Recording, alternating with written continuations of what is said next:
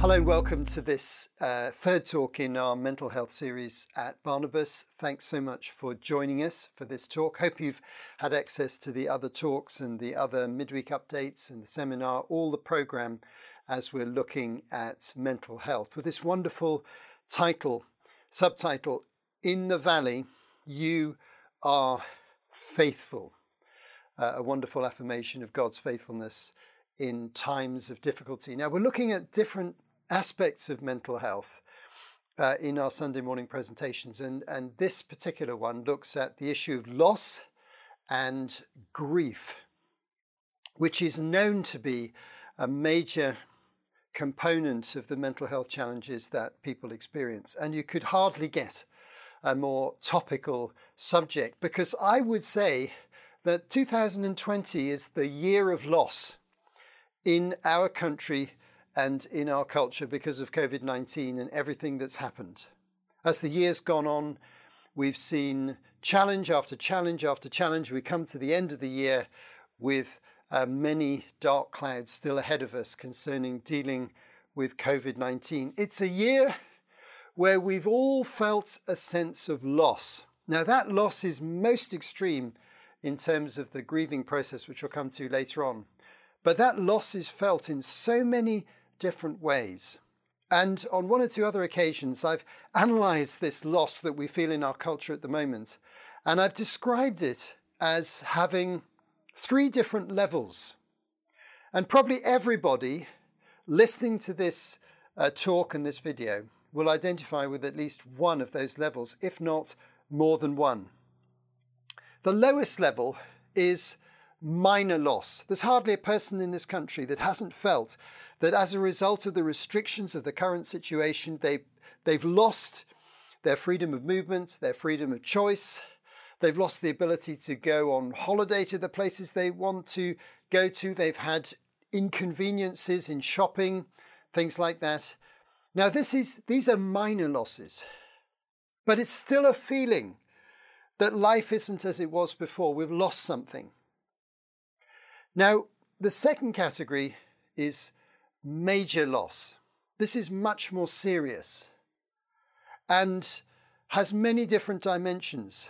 An obvious one is the loss of employment, redundancy, the loss of opportunity, for example, for young people trying to find jobs, for people coming out of universities, um, struggling to know what to do next. The issue of employment has gone right across the country as a major loss. There are people who are going to come to Christmas 2020 without a job who would never have expected that to be the case in Christmas 2019. There's the major loss experienced of the uh, under social isolation. That sense of being disconnected. That really is getting to be quite a serious issue for many people.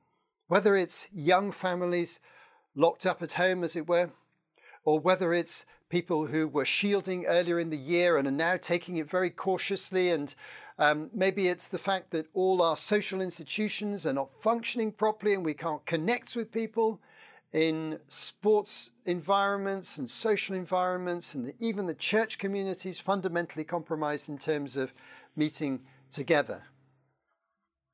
There's major loss and often there's loss of relationship in households which have been put under phenomenal stress. A huge hike in domestic violence has been recorded this year. A friend of mine works on police computers, and he noticed um, in all the stats coming through that he was he was uh, helping to monitor how domestic violence in a, in a particular police authority elsewhere in the country was has really spiked in 2020. This long term separation from family and friends is a major loss, and it's getting more serious as time goes on. So there's minor loss, there's major loss, and there's critical loss the loss of life. And that loss has come home to us in a fresh way through the deaths, the tens of thousands of deaths from COVID 19 that have taken place this year. And also the loss of life that's taken place for other causes that have happened in this particular environment that has created a sense of critical loss in bereavement. I've had the experience of taking funerals where almost everyone who wanted to be present was unable to be there. Their grieving is interrupted, disconnected, elongated, deepened because of the interaction between a loss of life and our general loss because of the restrictions caused by the COVID 19 pandemic. It was very poignant for me earlier this year to take a funeral where, as I've mentioned uh, on one or two occasions before, there was one person present. Only one relative could come. Everyone else was watching uh, online as it was live streamed on that occasion. And I've been with people who've shed bitter tears because of the disconnection caused in terms of grieving and loss in this environment where we can't meet so easily, we can't hug, we can't touch, we can't cry together, we can't talk together so freely as we could normally do. These are fundamentally important aspects of socialization and relationships and family and community that are being compromised. So, this topic of uh, loss and grieving, which is important at any time, has a particular poignancy right now uh, as we are experiencing it in a very restrictive environment and it's heightening some of this sense of loss. But as we turn to the scriptures, as we did in the opening talk, uh, we find amazingly that in the words of the Bible, there are incredible resources for us that help us with some of these much more difficult parts of human life that we're talking about. And as I mentioned in the opening talk in this series, one of the greatest resources for us is the book of Psalms. And I hope that you'll come to the book of Psalms with fresh eyes as a result of this series. Because just as I went to a psalm uh, to illustrate my first talk at the beginning of the series, I'm going to go back into the Psalms today. And ch- I've chosen a psalm which just readily came to mind when I thought of this topic which addresses this question of loss and death and grieving and mourning in an absolutely beautiful and moving and wonderful way. Psalm 116. So we're going to get the words of the, of the psalm coming up so you can see them, but do have a Bible available and look at the text, meditate on this particular text. Context is very important. We don't know the author of this psalm. Uh, we do know the sort of context it was used in Jewish worship, and the psalm speaks of a context which I think is helpful for us to understand. Whoever wrote this psalm, it appears, had had a near death experience. They'd had a brush with death through some difficulty, probably an illness, that had uh, really shaken them to the core and caused them to reflect on death, caused them to experience some of the emotions of loss and grieving uh, that are associated with dying or witnessing someone else's death. And so Psalm 16, 116, is a, a reflection, an extended reflection on this process. So this forms the basis for our study this morning. Uh, in this talk. Let's read it together. I love the Lord, for he heard my voice, he heard my cry for mercy. Because he turned his ear to me, I will call on him as long as I live. The cords of death entangled me. The anguish of the grave came over me. I was overcome by distress and sorrow. Then I called on the name of the Lord Lord, save me. The Lord is gracious and righteous. Our God is full of compassion. The Lord protects the unwary. When I was brought low, he saved me. Return to your rest, my soul, for the Lord has been good to you. For you, Lord, have delivered me from death, my eyes from tears, my feet from stumbling, that I may walk before the Lord in the land of the living. I trusted in the Lord when he said, when I said, I'm greatly afflicted. In my alarm, I said, Everyone is a liar.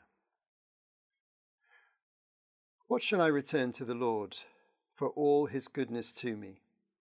I will lift up the cup of salvation and call on the name of the Lord. I will fulfill my vows to the Lord in the presence of all his people.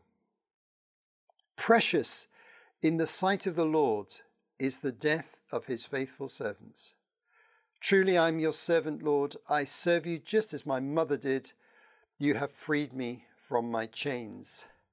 I will sacrifice a thank offering to you and call on the name of the Lord.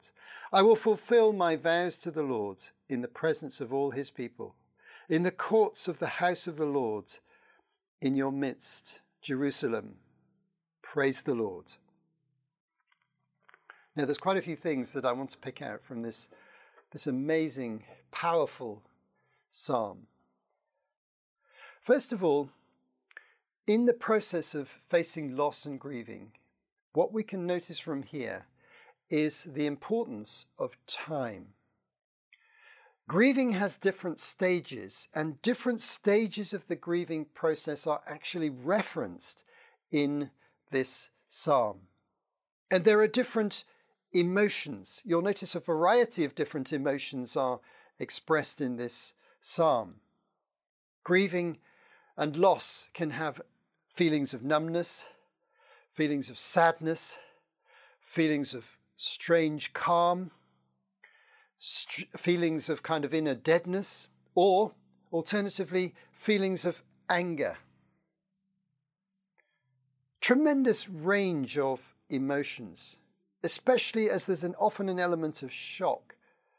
As a fundamental change has happened, as we lose important things or we lose important lives to us and the whole our whole being has to adjust and it takes time. So time is referenced here in the sense of the psalmist talking about things he felt at one point which he no longer feels now. And i remember very vividly when i first really understood the power of these varied emotions when someone who'd been bereaved who was a very calm person became so angry for a period. It didn't last long and it was just an aspect of those necessary emotions that we face. It shocked me at the time, but I came to understand it better later on. A second thing about this psalm that I find is helpful is that it demonstrates the process of talking out our feelings. What we call nowadays processing. The importance of sharing our emotions when we're going through these kind of difficulties is incredibly important. And here the psalmist is, is willing to share his emotions publicly and indeed permanently, because here it is in Scripture.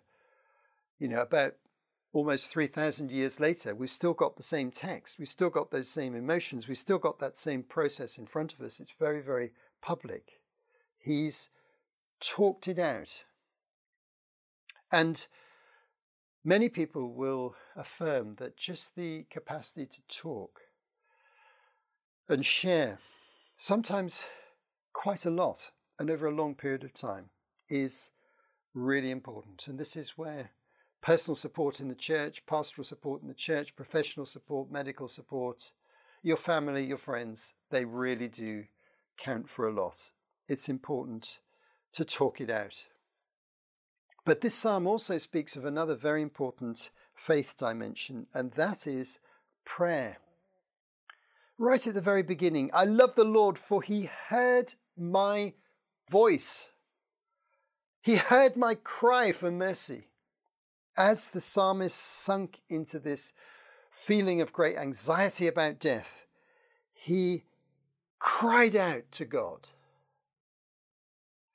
And this is the beautiful thing about the Psalms is they connect these difficult emotions with the reality of God. Both things are there in the same space in our lives, aren't they? There's the reality of God and the difficult emotions, but sometimes the reality of God gets pushed out to the periphery, and the psalm, the psalms help us to uh, focus on the fact that God is always there. We can always speak to Him. We can always call upon Him. The other thing about this psalm that I find very interesting is that it doesn't disguise or modify or sanitize difficult, raw emotions tears, anger, sadness, and shock. We can see them all. Look, for example, in verse 3 I was overcome by distress and sorrow. Overcome by distress. Well, that's a very, very strong expression. I was overcome by distress. Verse 11 rather strangely says, In my alarm, I said, Everyone is a liar. Now that's a moment of anger, a kind of almost irrational anger. It doesn't fit in naturally with the flow of the psalm, but it's an expression of the unfiltered emotion of anger that comes to the surface in, in, a, in a time of anticipated loss. Raw emotions are important. And there's a word for it which comes to mind, which is lamenting. And the Psalms validate the fact that sometimes people, people of faith in the Old Testament and the New, have to lament, have to just express great sadness for things that have happened. We've even got a book in the Old Testament called Lamentations, which features this in an astonishing way. It's an, it's an absolutely amazing book about this particular theme, which is talking about a national lament for the nation of Israel when the city of Jerusalem was destroyed and the temple with it. Raw emotions. Very important. When I lost my father many years ago, I experienced periods where I would just suddenly cry, burst into tears, some trigger made me feel incredibly sad. Just the raw emotions. And it's interesting here, they're not being suppressed, they're not being filtered, they're not being dismissed, they're not being suppressed and hidden away. They're on the page, as if to say, God knows that we have these emotions and He allows us to express them. I think that's wonderful. But this psalm also tells us of coming to terms with the reality of death. Verse 15 Precious in the sight of the Lord is the death of his faithful servants. An affirmation that death is a reality, which is the ultimate form of loss, brings the ultimate form of grieving. Death is a reality and needs to be faced directly. It needs to be owned and talked about before it happens when it's happening, and particularly importantly for the grieving process, afterwards. And I found with the loss of important people in my life and in my family's life, that talking about their lives after they've died regularly for a number of years is all part of the grieving process and is an affirmation that we're facing up to the fact that death is a reality. You can't just sweep it under the carpet and sanitize it. The other beautiful thing about this psalm is that it holds out hope for emotional healing. Verse 8. I love this verse. I want you to remember this one. For you, Lord, have delivered me from death, my eyes from tears.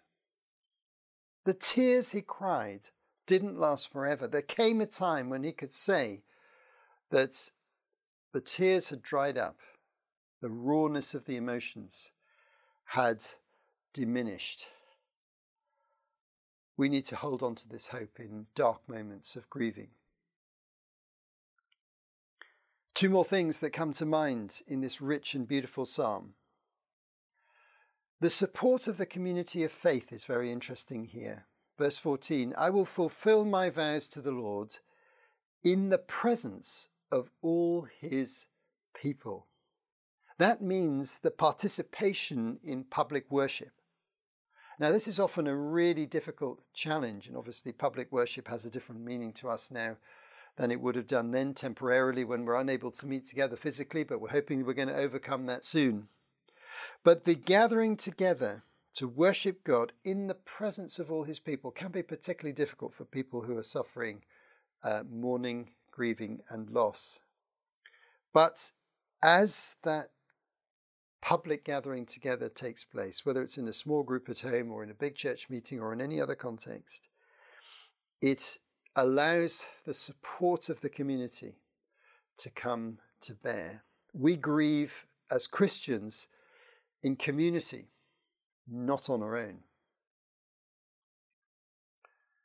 And finally, here we see um, a security in the character of God. Verse 5 The Lord is gracious and righteous. Our God is full of compassion.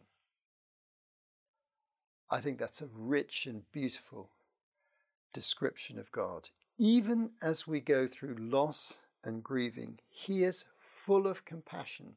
In other words, He identifies with our human emotions. Now, that is even more true for us as Christians than it was for these Jewish believers here, because we've got a further revelation about what that means. Because Christ came as a human, He came as a man, and He felt every emotion that we feel, including emotions of grieving and loss, including crying. Our God is full of compassion. That's true for you. If you're facing loss or grieving at this time. Now, grieving I've spoken of here primarily in terms of the loss of life, but of course there can be grieving of broken relationships, grieving of loss of opportunities, grieving of loss of employment, loss of finance, and other things that we might lose, loss of health long term. But our God is full of compassion, and in the valley, you're faithful. That's the message of this psalm. Now, as we come towards the end of this talk, I want to just uh, add in a couple of New Testament perspectives. In 1 Thessalonians 4, verses 13 and 14, uh, verse 13 particularly, Paul makes the point uh, Brothers and sisters, we do not want you to be uninformed about those who sleep in death so that you do not grieve like the rest of mankind who have no hope. And he draws a distinction between the way we grieve and the way other people grieve who, in his view, have no hope. In other words, no hope of eternal life, no hope of uh, a heaven, of, of the presence of God, a life that's better than this life.